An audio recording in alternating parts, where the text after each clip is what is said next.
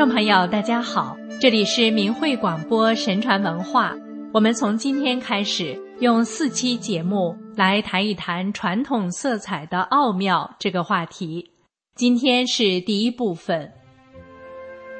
这个世界是一个多彩的世界，不同的民族国家都有自己独特的传统色彩，这些色彩带给人的不仅是表面的视觉感受，还承载着民族或国家的历史底蕴与传统内涵。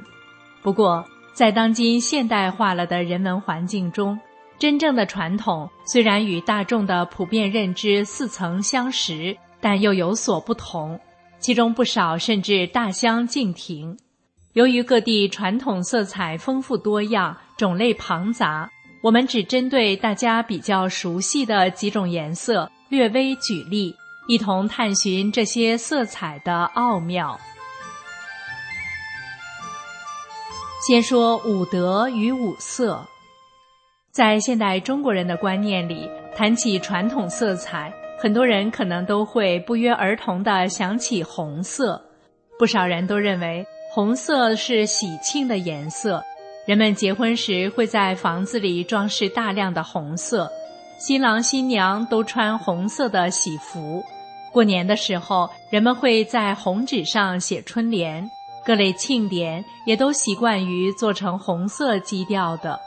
在许多人的脑海中，红色仿佛被赋予了极为正面的内涵，他们确实认为红红火火就是大吉大利的传统象征。然而，如果研究一下中国的古代文化，就能发现中国传统的三教中，无论是中正平和的儒教、清净无为的道教，还是四大皆空的佛教，都与现代这种极具视觉刺激感的大红色格格不入。中国自古以来各个时代的色彩基调，或庄严，或平和，或古朴，或高雅，但都不会如此激烈刺眼。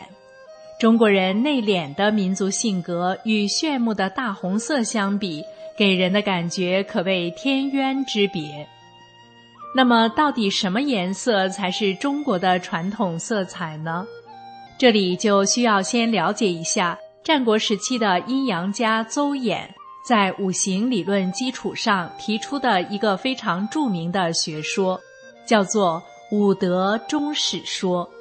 不过尽管在历史上影响巨大，但今天可能很多人根本就没听说过，因为大量传统的文化在中国这几十年来一直被定性为封建残余，视为糟粕，导致不少很基础的东西都被弃若敝屣了。五德终始说里的五德是指金、木、水、火、土这五行所代表的五种德性，即金德、木德、水德、火德、土德。而终始则表示五德周而复始，循环运转的意思。此学说最为著名之处在于，它从五行相生相克的角度，对朝代的更替进行了解释，并对后世产生了深远影响。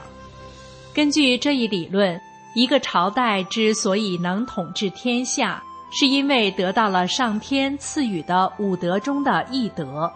统治者因为此德而受命于天，所以才能成为天子。而当其德逐渐衰弱，朝代便难以继续维持统治，这时就会有下一朝出现，持有五德排序中的下一德，取代原来德行衰弱的旧朝。举个具体例子，邹衍认为五德从所不胜，于土、下木、阴金、周火。按照五行相生相克来讲，木克土，金克木，火克金，所以每朝都取代了前一朝。到了后面秦始皇一统诸国，便是以水德君临天下。按邹衍的理论，周为火德，因此到了秦朝就是水克火。随着历史的发展，后面又出现了以五行相生来承接前朝的理论，然后又有其他建立在深刻理论基础上的辩题理论，这里就不多讲了。伍德中史说在历史上被广泛承认，自秦汉直至宋辽金时代，历代官方都会正式讨论并确定其德运，昭告天下。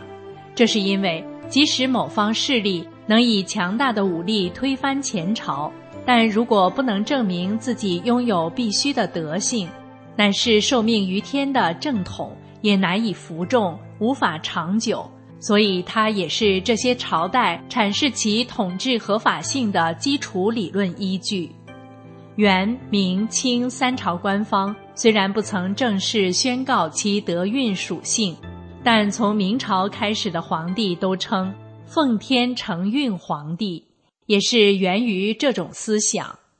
不同的朝代对应着五德之中不同的德性，而传统文化里的金、木、水、火、土这五行，在色彩上分别对应着白、青、黑、赤、黄这五种颜色，因此不同朝代所尊崇的色彩也就各有不同。像前面所述，秦灭周认为是顺应天道，以水克火，而水所对应的颜色是黑色，秦朝便以黑色为尊。那么秦朝皇帝穿的朝服就采用了黑色，史记《秦始皇本纪》也佐证了这一点。始皇推中史五德之传，以为周德火德，秦代周德从所不胜，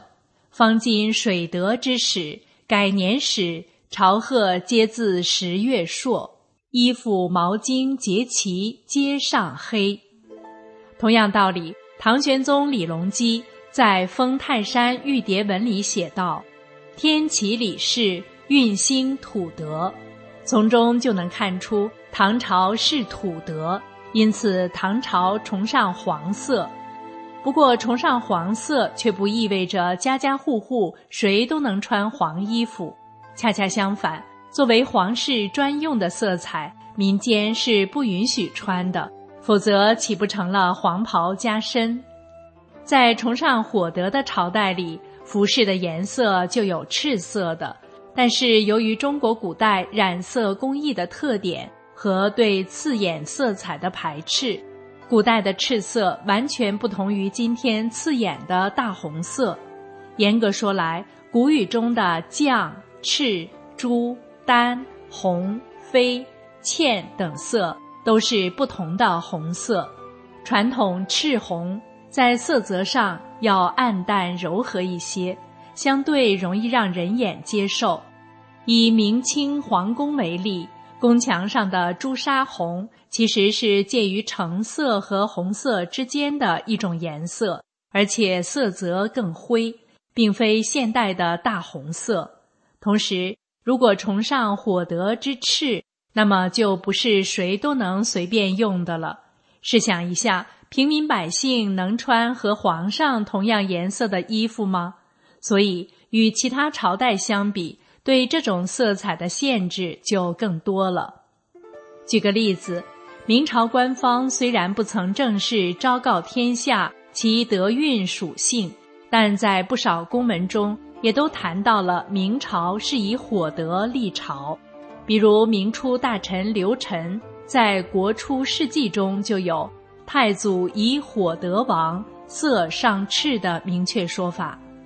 明朝在色彩上崇尚火德之赤，因此不得滥用。红色系按色泽的区别被划分为多种不同的红，对使用的场合与阶层都有详细的规定。民间是禁止使用正赤色的，普通平民想用红色只能使用桃红之类较为浅淡的颜色，在少数重大仪式上才能根据情况放宽限制。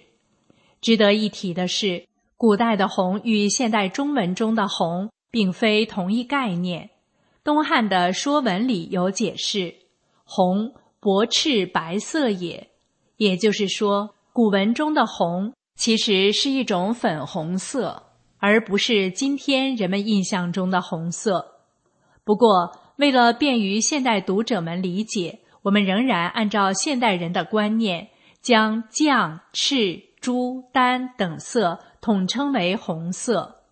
另外，从更高层次看，历朝历代下士书写历史，留下文化，各朝所带来的文化本身来源就不同，所体现的色彩自然也不一样，这也是传统色彩多元性的表现。因此，五德与五色理论只是世间一定层面的解释，而并非根本。由于各朝所崇尚的颜色不同，所谓红色是传统喜庆色的说法便不能成立了。商朝就是一个很好的例子，那个时代的人认为红色是血的颜色，象征着死亡，所以红色就成了当时办丧事和葬礼时所使用的色彩。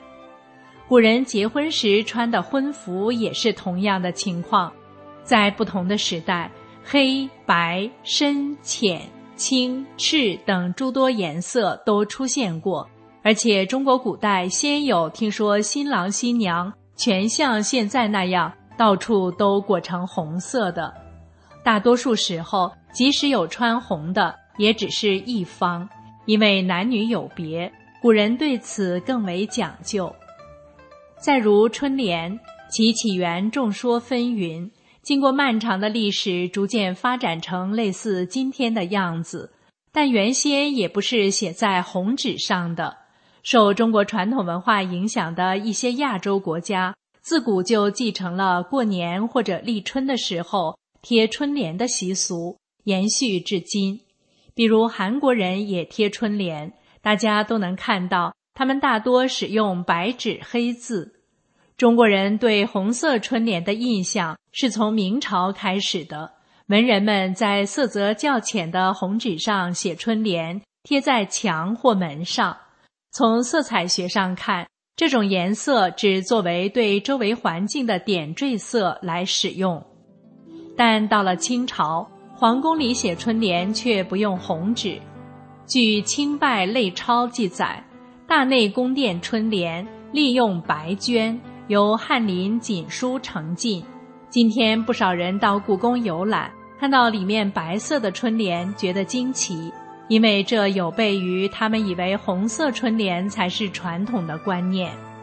另外，中国传统的宗教场所，例如古代那些庵观寺院的春联，一般都是使用浅黄色的纸张，也不用红色。